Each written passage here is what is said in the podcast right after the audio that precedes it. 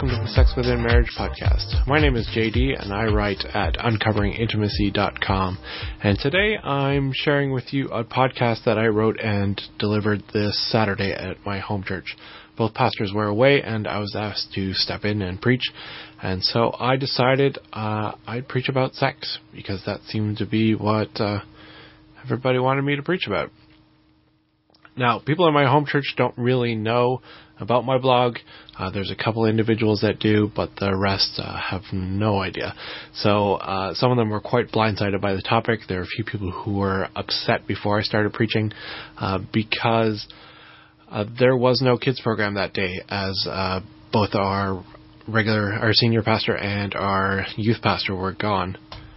And uh, when some of the members saw the title of my sermon in the bulletin, uh, I called it Sex, an Uncomfortable Topic We Need to Discuss. Uh, they were a bit upset because, well, there were kids in the room. But afterwards, a few of them had changed their mind and actually thanked me for preaching and said it was I did a good job. So uh, there were a couple others that wouldn't look me in the eye, but what can you do? Like I said, it's an uncomfortable topic. So uh, I thought I'd share the sermon with everybody because there's a few people who knew that I was preaching and really wanted to see the audio. I'm also going to attach uh, my sermon notes, uh, basically the script that I had written for myself uh, on the website. You can check it out at uncoveringintimacy.com. They're not exactly a one to one. If you've ever preached before, you know that what you write isn't exactly what you say. Uh, so it's not quite a transcript, but it's more of a this is what I intended to say. And uh, it's pretty close, but there are some variations here and there. Just a heads up for those who wanted to try to read along while listening. Don't do that, it'll just confuse you. I also wanted to mention that uh, our audio guys were also away, unfortunately, at the same event that the pastors were gone to. So I recorded this on my phone that was sitting on the pulpit. It's not a great recording. I'm sorry for that. I tried to clean it up as much as I ca- could and boost the volume up when I could, um, but there are still quite a few spots where it's kind of hard to hear what I say, and then you can refer to the notes if you like.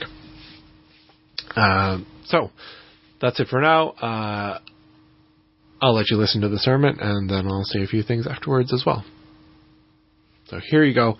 This is me preaching in my home church uh, a sermon called Sex, an Uncomfortable Topic We Need to Discuss. Today I'm going to be talking about sex. I don't know about you, but that makes me a little uncomfortable. Anybody else feel uncomfortable? All right, the rest of you are fine. This is an uncomfortable topic, especially in churches. And I've been on podcasts, radio shows, and teleconferences speaking on the topic of married sexuality to thousands of people. I've written literally a half a million words on the topic, and it's still an uncomfortable discussion for me. Uh, especially standing up in front of people I know and I can see, because usually it's radio or it's text and I don't have to see. So it's an uncomfortable topic to stand here and talk about. Yesterday my daughter asked me, what are you preaching about? And uh, I paused for a moment because it's hard to look at your 12 year old daughter uh, and say, I'm going to talk about sex. And, uh, but I did. I said, I just said sex. And she paused and she gave me this funny look like she does. And, uh, she's like, that's not something you talk about in churches. And so Today is her 12th birthday, and uh, she's already somehow learned that talking about sex and church are incompatible. And I assure you it's not something I've taught her, because I, I think this is a topic we need to talk about. And it's something that we're open about talking about, uh, even if it's uncomfortable. But we implicitly teach our children and the adults that this is not a safe topic, especially in churches, or really anywhere in Christian contexts. And so that's why I'm going to preach about it today, because I want my kids to hear me talk about it. I want them to be able to say, yes, this is something God created. This is something we can talk about. This is something we can discuss. These are things that, issues that we can tackle. And I understand there are kids in the audience, and so I've adjusted it appropriately. I knew before I wrote the sermon that there were going to be kids. Uh, and I wrote it because there were going to be kids. Because I need you guys to have these uncomfortable conversations with your kids. I need to have them with my kids too. And they're not fun, and they're not easy, but they need to happen. And we'll get into it a bit more later. But so I, I, I told a few people beforehand in the church that I was going to be pre- preaching on this topic, and a few people kind of looked at me funny, and uh, a lot of people uh, said, "Yes, that's fantastic. I want to hear this sermon. I will make sure I'm there. Or can you send me a recording? Or is it going to be on the website? And I don't know if it is because the video camera seems to be down and I don't know if we're recording, but I'm recording on my phone just in case for the people who might want to hear it later. I wasn't really surprised that people were really excited to hear about the topic because I've learned that if you create a safe space for people to talk about this, invariably, at least for married couples, the topic turns to sex. Because it's something that almost everyone struggles with at some point or another. And it's not just if they're married, singles do too. So do divorced people, widowed people, uh, it is a common thing that Christians struggle with and cannot find help with. They don't feel safe going to their churches and talking about it. They don't feel safe going to their pastors. They feel embarrassed talking to therapists. Uh, across the board, it's a problem that we don't talk about. And a few years ago, Christina and I led a small group uh, based on a book. We had a few people here uh, in that small group, and it was amazing to see as soon as you created the safe space that people would open up and talk about it and discuss. And I want to see more of that in our churches, uh, in appropriate contexts. A couple of weeks ago, our pastor sent me a text. Uh, he wanted me to read a verse. He didn't know what the topic was. Uh, I think he only found out two days ago, really. But he asked me to read 1 Corinthians 2 verse 1 to 5. And I would have a PowerPoint, except my internet went down last night when I was going to try to create it. So apparently I'm not supposed to have one. So I'm just going to have to read all the text that are. So 1 Corinthians 2 verse 1 to 5. If you're really quick, you can flip to it. But uh, it says, And so it was with me, brothers and sisters. When I came to you, I did not come with eloquence or human wisdom, as I proclaimed to you the testimony about God. For I resolved to know nothing while I was with you except Jesus Christ and Him crucified. I came to you in weakness with great fear and trembling. My message and my preaching were not with wise and persuasive words, but with a demonstration of the Spirit's power so that your faith may not rest in, on human wisdom, but on God's power. And I think you might have been trying to give me a subtle hint that I should be talking about salvation and the good news.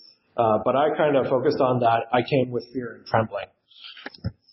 So here, here I am, and I wanted to start with why is it so uncomfortable? Why are are we not willing to talk about this? Why do we disconnect sexuality and church so far that never the twain shall meet? To the parents who I understand are probably uncomfortable right now, I want to say get comfortable with being uncomfortable. Uh, no one said this parenting thing was going to be easy. Uh, in fact, it's probably one of the most difficult things you can do in the world. Uh, to the kids and teens, if your parents won't talk to you about this, I will, because I will stand up here and talk to everyone about it, and I'm not afraid to talk to you. I can't, I can't promise it won't be awkward, but I do promise that I can give you a safe space where you can talk about it and not feel really weird talking to your parents. Uh, and to everybody else, that's an open invite too. Uh, I talk to probably a few hundred couples a year about this. And uh, as uncomfortable as the conversations are, um, most of them really need to talk about it. And if you really need to talk about it and you have nowhere else to go, I'm willing. Uh, if talking face to face is uncomfortable, we can email. Sometimes that's easier for people. So, as I said, I'm preaching a sermon because I want to hear, I want my kids to hear me talk about sex in a Christian context. I want other people to hear me say it so that we can kind of get past this discomfort. Because if my 12 year old has already learned that it's okay, then uh, we have a problem. Because what happens when she grows up a little bit more and starts getting interested in boys, a little bit more and she gets starts dating, and more and she gets engaged and gets married, and has questions and problems and has nowhere to turn to. I want to make sure that doesn't happen. And I, I want that not to happen for your kids too, and for the adults. We all have a common problem. So I thought I'd start with why we don't talk about sex in churches. This is going to be a bit of a history lesson because I know everybody loves history lessons. Um, so this whole concept of not talking about topic, uh, it doesn't come from the Bible clearly because almost every book in the Bible discusses it. Uh, you'd be hard pressed to find one that does not mention it. Uh, its writers were not shy about saying uh, they wouldn't just say, oh, this person had this kid. No. They first go, oh, Adam knew his wife, and then they had a baby. As if we didn't already know that that's how babies came from. Uh, but they weren't, they weren't shy about it. And, uh, Judaism was never really shy about it. They have a really healthy view on sexuality. They did pre, uh, and they've continued in that post-Christianity. So it seems to be something just within Christianity that we've kind of gone off the mark and shoved it into a corner. And it seems to come from the like Greek and Roman and pagan beliefs that were around the time that Christianity was just starting to get on its feet. These kind of early stepfathers, I call them, of Christianity, they came from uh, pagan background, Gnostic backgrounds, Neoplatonic backgrounds, if you know who Plato was. And they taught that uh, engaging in sex was really a concession to human weakness. It wasn't something that we should do, but something that was a weakness in us that that we're trying to solve or fix, or we're failing to uh, get away from that temptation. By 200 AD, Origen, who's one of our a well-known uh, early writer, he was teaching that uh, the entire cause of the fall was that the serpent actually seduced Eve, and that wasn't about a tree. The tree was just a metaphor, and so that sex became the entire cause of the fall of mankind. Augustine later taught that uh, married couples shouldn't even have sex, even if they're married. You know, uh, if they're going to have kids, well, fine, just have kids. But other than that, they should remain celibate. And his teachings, uh, they kind of fell out of favor within a hundred years. It didn't last long, these uh, spiritual marriages, he called them. Uh, but it did create the grounds for uh, the orders of nuns and priests that later followed. His teachings caused a lot of Paul's writings in the New Testament also to be a little bit twisted, and we still hear some of these wrong interpretations from day to day. I know I have in my lifetime. And during the medieval era, it didn't get really any better. Uh, the church started blacking out days that married couples could engage in they blacked out Sundays because it was the holy day. Uh, they blacked out uh, Mondays because Jesus rose. They blacked out Fridays because he died. Uh, they blacked out uh, Saturdays. I can't remember why. I don't think it was because of Sabbath because they were busy killing all the Sabbath keepers. But at the end of the end of all of their blacking out days, it was basically you were allowed on a Tuesday and Wednesday as long as it wasn't a feast day or a holiday or a holy day. Uh, also, if it wasn't during the season of Lent or any other uh, season where you're supposed to fast. And by the end of it, you had pretty much 44 days that you could pick from, as long as you were fertile during that period and you were still in childbearing age. And God forbid you enjoy it, because then it's still a sin. And this is kind of where we ended with the medieval era. Now, our, our views have changed uh, quite a bit in the last few hundred years. But it wasn't until the Reformation that Protestants started rejecting this idea of celibacy just for the sake of celibacy. The idea that abstinence is more holy than marriage. And it was this idea that they started going back to the Bible and reading their Bible. And then I think it was John Calvin. He went so far as to say that lifelong, lifelong celibacy was rash and not suggested uh, unless you've been given a specific gift of grace from God directly. So he did not think that this was for most people. After Calvin came the Puritans, uh, which everyone kind of assumes that the Puritans have this kind of uh, reputation of not talking about sex, not enjoying sex. They really downplayed it. But they didn't. They were actually very, very sex positive. I would argue they are more sex positive than we are now. What they were very against was sexual immorality. They, they were absolutely unforgiving about sex before marriage or any uh, affairs, things like that. But it was because they held sex in such high esteem that they were against these things. They created civil and church laws to actually regulate this. Uh, it's the only time in history that you actually get civil and church cases of spouses taking their other spouse to court because they're not engaging in physical intimacy. And this was the Puritans that we think of, oh, well, they started this. Whole thing. And if we had just stopped there, you know, they, they read their Bible, they understood God made this, it was good, and we're, we're done. That would be fantastic. But then the Victorian era came by. And this whole uh, exploration into enlightenment and intellectualism over emotionalism. And pretty much we went back a few hundred years. And then more so. Pregnant women were suggested that they should not leave the house for fear that other people might see them pregnant and then be reminded this is where babies come from. Uh, you weren't allowed to show your ankles because that was that was too arousing. Uh, we put covers on our furniture chair legs uh, because that might arouse some people's intentions. And unfortunately, right uh, at the end of this Victoria era is about actually sorry, right in the middle of it is when Adventism was founded. And we see in early Adventism a lot of these ideas being reflected in early church writings as well. Um, Kellogg, who I think almost everybody knows about Kellogg cereal, uh, he actually founded the, the brand. And he, he actually invented cornflakes as a means of lowering libido.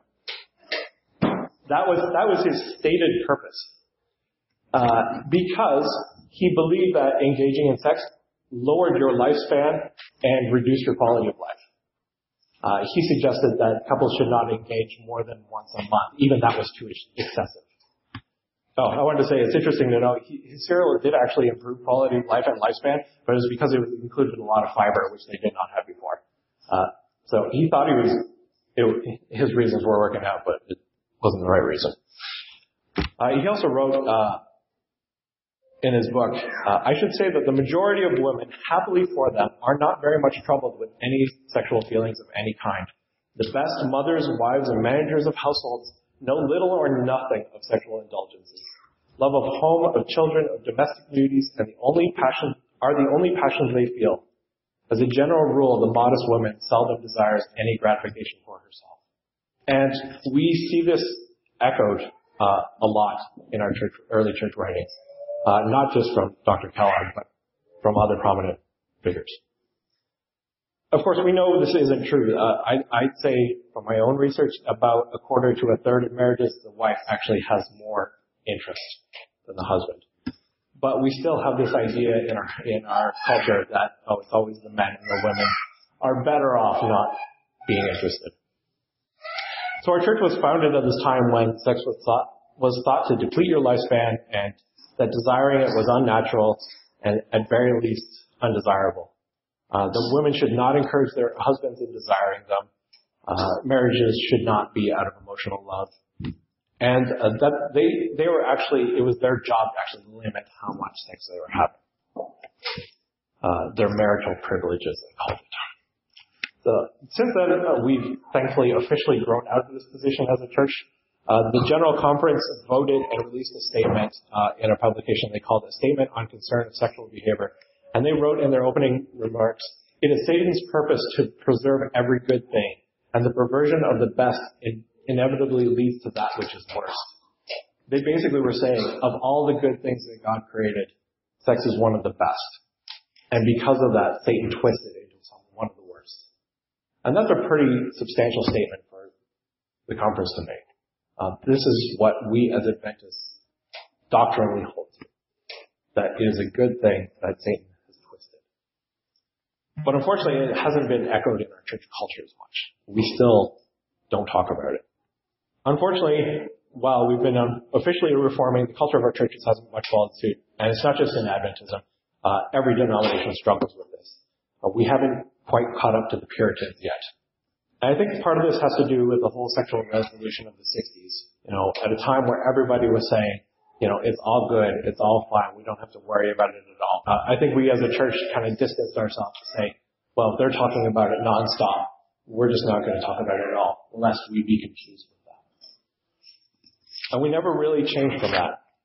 Everyone is still afraid to talk about it, including, and sometimes especially pastors. Uh, I get almost as many pastors contacting me as I do lay people. But these days, our society is obsessed with it, teaching everyone that it's fun and safe and should be enjoyed by anyone, anyone, how, anywhere, anytime, so long as uh, all parties are consenting. Sex has become purely recreational. Like sports is considered fun with some risks, uh, like any good game. Uh, and like sports, the industry catering to spectators is massive. By contrast, we in churches still have our old stigmas about talking about it. Uh, and now compounded on it, we, we fear of being seen as archaic in our views. Uh, now we, we almost feel that we can't talk about it because, well, they're so open and everything that if we share our views on it, then, well, people will be even less likely to listen to us about topics like the gospel and salvation. You know, we, we worry that if we share our views. It's kind of like telling someone, I'm, I'm waiting until I'm married to play basketball. And then it'll only be one-on-one games. And only with my spouse. And no, you can't watch. You know, to the rest of the world, it sounds almost ridiculous in the context of our culture. So here I am, uh, a non-pastor with no fears of being sanctioned or censured, or few fears anyways. Uh, I can't be fired because I don't get paid. And so I thought I, I'd bring up this uncomfortable to- topic and open a discussion because it's a discussion we need to start having. So let's look at what the Bible says about it. Uh, after all, for years the church taught that it was simple, only redeemed by procreation. So what does it actually teach us? Uh, in Genesis 1, we see God creates Adam and Eve, and then basically the very first commandment we have in the world is go have sex. And in Genesis 1 verse 28, he says, be fruitful and increase in number. Fill the earth and subdue it. You know, you can't do that by any other means. At least Adam and Eve could. We're starting to try with science, but even then we're, we're really only borrowing from what God already made. You know, when people ask me why I have so many kids, I say, well, we took that first commandment very seriously. So, you have Adam and Eve in the garden, which, with, by the way, perfect, sinless, flawless bodies, uh, naked, and created on a Friday. And uh, anybody want to guess what they were doing Friday night? Uh, I'm thinking maybe this is why Judaism thinks that it's a mitzvah to engage in that activity on Sabbath. I don't know. But I want to point here that God tells them to multiply. He basically creates sex. And then a couple verses later, he said, God said, saw all that he had made, and it was very good. And we kind of lose this in English, but in Hebrew and in their culture, this is very good. It is not just, oh yeah, it's very good. It is both functionally and aesthetically pleasing. You know, he, he looked at it and basically went, yeah, that's perfect. That's exactly what I wanted. And that included sex, uh, lest we forget. So if you remember back in our prehistory lesson, uh, this is something that people forgot or tried to kind of push to the side for a very long time. Uh, they taught everything from Satan created sex to sex was part of the curse to the tree of knowledge of good and evil was a metaphor for sex. Uh, but you can't really get around these simple statements. You know, God created it, told them to multiply, and then said it was very good. Is that it? Is that all that is for? Is it just for making babies? Because I think this is the message that often kids, teenagers, adults get from church. It's for procreation, and that's the big problem, is that you might have a child. And so along comes birth control, and boom, there goes the church's worry, no more kids. I'm fine, right? Uh, which, by the way, birth control is not 100% effective. If anyone didn't know that, just a heads up. But that's not all there is. You know, besides procreation, it's also beneficial for unity. Genesis 2 verse 24 says, This is why a man leaves his mother and father and is united with his wife and they become one flesh. This idea of unity in one flesh comes up a few times. Know, and we know from biology that uh, this is true. Uh, when we engage in sex, our bodies emit a ton of hormones. Uh, one of the biggest ones that people know of is oxytocin. Anybody heard of oxytocin before? Couple people. All right, I'll teach the rest of you what oxytocin is. Oxytocin is this hormone that uh, it is very uh, prominent when you're pregnant, uh, when you're breastfeeding. It, it's this people call it the bonding hormone. It makes you feel connected to the whatever object that you're like looking at. So in pregnancy, it, it literally forces the mother to fall in love with the baby. Uh, it makes them feel like they want to protect it and love it, and they feel connected. They, you know, just all these overwhelming surge of emotions. And same with breastfeeding. Uh, same thing happens. If you ever seen a new mother and they're holding the baby, they will just sit there and watch the baby for hours. Some of them, because just that sense of emotional bonding is just it's crazy. Uh, we as guys never get that. Uh, I remember when my kids were small, I kind of looked at them and held them, and I'm like, yeah, they're neat, but they don't do anything. You know, not until they're like two or three, and then they get really but my wife would hold them for hours on end, and I'd be like, no, I'm good. I'll put it down now for a bit, and I'll pick them up again later. But we don't we don't get that kind of boost of oxytocin, and women generally have a way more oxytocin than men do, about ten times the level that men do uh, on any given basis. Uh, that's I think why they emotionally connect to others better.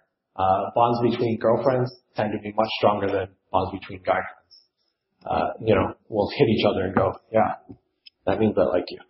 Uh, whereas women will actually share and talk and cry together, and we don't get that because we, we lack that uh, that that oxytocin to make us feel safe and secure and emotionally bonded But the one time that we get close to the level that women have all the time is during sex. Uh, our oxytocin, oxytocin level just spikes for about half an hour afterwards. And for those who are married, if you've ever had a conversation afterwards, uh, those can be some of the best conversations of your marriage uh, if you manage to stay awake.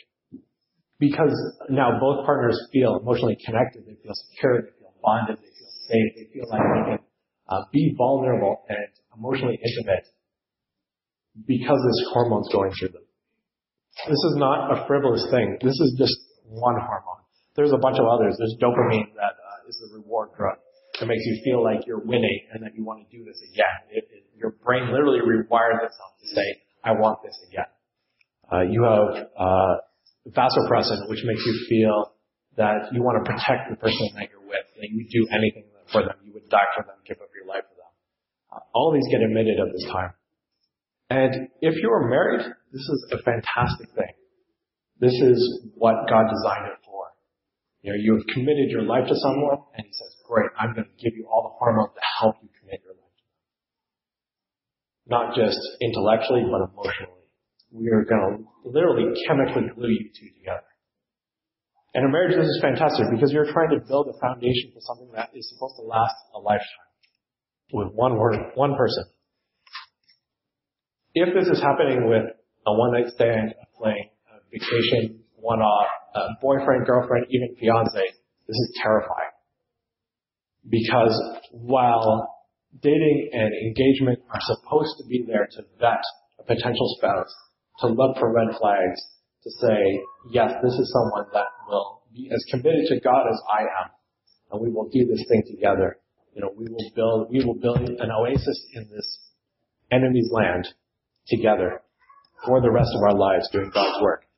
That is what dating and relationships are for, is to figure out who can we do this with. But if you're engaging in sex before you get to that point that you make a commitment, you choose this partner and you say, this is the person I'm going to be with for the rest of my life, what your, your brain is basically going, oh, I've already made a commitment. I don't need to make any more judgment calls anymore. The part of your brain that starts to make judgment calls shuts off at that time. Uh, you literally, like, it, it literally the part of your brain that, that makes makes these calls, decides whether a person is safe or not, it shuts off during that period. Uh, it, it, just reduces blood flow. It's pretty amazing uh, if you look at the fMRIs and everything. Uh, but if you're in a relationship that's not committed, you know, basically what you're saying is you're giving up your right to vet them. And I don't think that's what God wanted. You know, uh, Proverbs 5 verse 19 even says about what, to a husband for, about wives, you know, may you ever be intoxicated with your, with her love. This is the one time in the Bible that we're encouraged to be intoxicated. Not by wine or alcohol, but by love. And it is true. Uh, our brain kind of goes through the same mechanisms as if you get drunk uh, when you have sex. So, yeah, you're drunk on hormones. Basically, you're intoxicated with infatuation. And if you think it's love, uh, it's not. You know, it, it feels like love. Uh, but if you haven't based your relationship on something more important than this, you know, we most people get into relationships because they feel, oh, you make me feel loved, you make me feel good. I like what I get out of this. And then they have sex and they feel more of that and their judgment shuts off. And then a few years later they kind of wake up and go, I'm not getting what I want out of this anymore. You know, I, it's not making me feel good. And that wasn't the point of marriage. The point of marriage is to give yourself to someone else. To say that I'm going to live for them. You know, this is an example of God, Christ living for us. So on the one hand, I want to say something uh, that will terrify all the kids and singles away from sex and say, don't do this. And that, but we know that doesn't work. Uh, we've tried that already, and we're failing miserably at it. So instead, I want to say, you know, sex with your spouse is amazing. You cannot imagine how amazing. Not because of the physical aspects, but because of the sense of acceptance and belonging is just out of this world. It's, frankly, I think it's holy. You know, God created this for a purpose. But in most couples these days, that feeling is broken by guilt, by shame, by regret, uh, by a lot of baggage from previous relationships, even if it's with the same person that you eventually married, they still struggle with the same thoughts, the same regrets, the same shame. And for those who have made perhaps some unwise decisions, I, w- I do want to give you some hope. Uh, you can get over it in time. You know, with forgiveness and grace, you can get past it and move forward. But that's one of the reasons you need to find a good spouse. One that believes in forgiveness and grace, who is Christian and has a firm foundation in what we believe. And I want to warn those of you who have not made a decision yet one way or another. You haven't engaged. We have lots of young kids who I hope are not yet. Uh, and while you can get over bad decisions, there is hope. Uh, you will spend a lot of time getting over them. Uh, it's not simple. You start your marriage off on kind of two steps back. Uh, time that could be better spent in a brand new marriage. Because once you're married, that same act that causes guilt and shame and regret with someone other than your spouse is designed to build up your marriage. And it will. Um, but it takes time. In fact, it's so important to a marriage that Paul suggests that you should never deny your spouse that opportunity to reconnect, to get emotionally glued together unless you both mutually decide to focus on God for a short time. Uh, it says for prayer and fasting. Uh, to do otherwise is to invite temptation into your marriage. Uh, if you all want to know where he says that, it's 1 Corinthians 7 verse 5. Do not deprive each other except by mutual consent for a time so that you may devote yourselves to prayer and fasting. Then come together so that Satan will not tempt you because of your lack of self-control. When spouses ask me occasionally, well, how long is a short time? Like, how long should you go between? And I, I like to ask them, well, how long can you go without food? So one of the problems that we have in our culture these days is that uh, most people are become acutely aware of their sexuality way too early and way too often. You know, we're bombarded with sexual imagery all day, every day. Uh, Song of Solomon 8 verse 4 says, do not arouse or awaken love until it so desires. Uh, I think God designed in us that at a, for a specific time when we start looking for a spouse, you know, something in us wakens up. But our society is pushing that age lower and lower and lower. Uh, for myself, I can't even walk between Union Station train and the subway, which is like a two minute walk without seeing three lingerie ads. Full size. Like, big as life. And it's ridiculous because there are kids walking through this, everybody's walking through this. Uh, our TV, uh, TV ratings are becoming more lax. Uh, the stuff that we see on TV now is insane compared to what was on TV 20, 30 years ago. Uh, I watched this movie, uh, this old movie. Uh, I can't remember what the name of it was, but there was a couple in it, and the whole thing was like, you know, they were engaging in intimacy, and they were just rolling around on the bed because that's all they could show at the time. It was like 40, 50 years ago. Now, clubs are off, everything's okay. Uh, not to mention that, but curriculum changes in our province and in others, and in the states as well. They keep pushing education, sexual education, lower and lower. Uh, now they're starting, they're pushing to start it at what, grade six, grade four? Uh, and they keep pushing younger and younger. Uh, our collective desires are being awakened before their time and constantly. It's no longer that, oh, you just get home and then you see the object of your desire. We are painted with potential objects of desire all day, every day.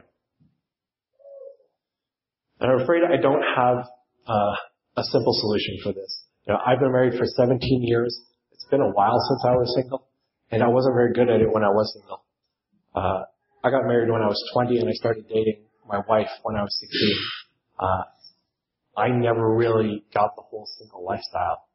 Uh, I did not have to deal with this, so I'm afraid I don't have answers or solutions. But what I do know is refusing to talk about it isn't going to make it easier to deal with. Uh, we need to open these discussions so we can talk about it, how to deal with it. Uh, the old canned, canned answers of, well, you just have to pray and have faith, they're not going to cut it. As much as I'm in favor of prayer, uh, this isn't enough. And so we need to start talking about this in our Christian circles, including in sermons. If we don't, we will continue to cause a lot of problems. If we can't talk positively about sex, we appear to be sex negative. We are at odds with Scripture, which is a big problem. If we also continually tell our single people that sex is bad, sex is wrong, don't have sex, you know, if they do get married, flipping that switch, the switch to overnight, oh, sex is good, you should have sex. It's God created. It's very, very difficult for a lot of people. And I know because I deal with that fallout in couples on a weekly basis. If we don't talk about it in our churches, people will just assume that sex is easy and comes naturally, and when they have problems, because almost everyone does at some point or another, they will think they're alone, and they will be afraid to ask questions uh, of places where they can trust the answers. Instead, they go online to try to find answers, and that is terrifying. Uh, if we only talk negatively about sex, single people want to try it for themselves. I remember a high school teacher, I remember this vividly, and he once said, sex isn't that good. And my immediate thought was, I think you're doing it wrong. You know, everything else in the world is telling me it is this amazing thing, and you think it's not, you must be wrong. You know, we try to tell people that sex is bad, either morally or that it just doesn't feel good. We basically push them to have sex. Instead, we need to be telling them, you know, they're right. It can be great. And here's why it's great in a marriage. Here's why God designed it for marriage. Here's why you should wait. And if it's not great in your marriage, talk to somebody about it. Get help. Uh, because it should be and it can be. Uh, I want better for you, and I think God wants better for you too. Not talking about it adds to the stigma, making it more difficult for parents and children to talk to each other about it. As a result, we leave sexual education of our kids to the world. Does anybody else think that's a bad idea? Uh, lastly, we make it difficult for people who are struggling with sexual desire and temptations to come forward and get help. You know, we make them out to be the worst kinds of sins because they're so bad nobody will talk about, even if we want, are trying to avoid them. We implicitly teach that sexual temptation is a sin, even though we theologically know it's not. You know, we have an epidemic of porn use in our churches that we aren't really dealing with or talking the last stats I've seen say that one out of every two men is currently struggling with this. Whether that's in churches, by the way, not outside. Outside, they don't think they're struggling. In the churches, one out of every two is currently struggling. That includes pastors. Uh, the number for women, by the way, is one to three, and it's growing, uh, especially with the recent rise of Fifty Shades trilogy and things like that, which, by the way, are still considered under the same topic before. The average age of a child's first exposure now is between 8 and 11. And that's scary for me because I have three kids who are 8 and up. The studies show that this is now the primary method of education for people. That is the first thing they go to when they try to learn something else.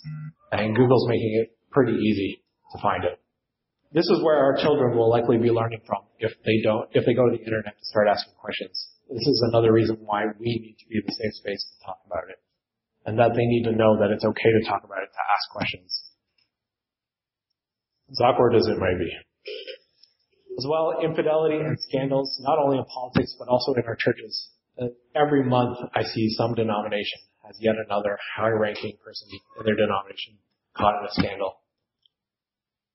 You know, uh, both among members and their leaders, it's growing at a frightening pace. And I think what's more frightening is the lack of sex being had in marriages. Uh, about one in ten now are considered clinically sexless, which is less than ten times a year, which is what actually Dr. Kellogg recommended. So, and far more are kind of on this, this starvation diet where they're not getting this oxytocin uh, replenished, and it causes spouses to drift apart. So we have a plague of zombie marriages in our churches. From the outside, they appear to be up and walking around and living, but in the inside, they've long since died off. They're no longer being productive. Uh, they're not thriving. And instead of being a source of strength and support, they become a weight that drags both spouses down and the rest of the church. And I know because Christina and I have experienced both types of marriages, married to the same person. And I'm sorry if I touched on a whole bunch of subjects here and didn't really dig into a lot of them in depth, but I could talk for days, literally, about this topic uh, without a whole bunch of pages written down. Uh, I had to write it down because or else I wouldn't stay on the one topic and just get through this whole thing. Uh, but we have so much to discuss, and nobody is discussing it. And we need to. We need to for our children and for our single people, and for our married people, and for ourselves. We need to for all the people out there who think that they're sexual, that think that we are sexually repressed and won't step foot in church because they think it mean, means that they have to become celibate.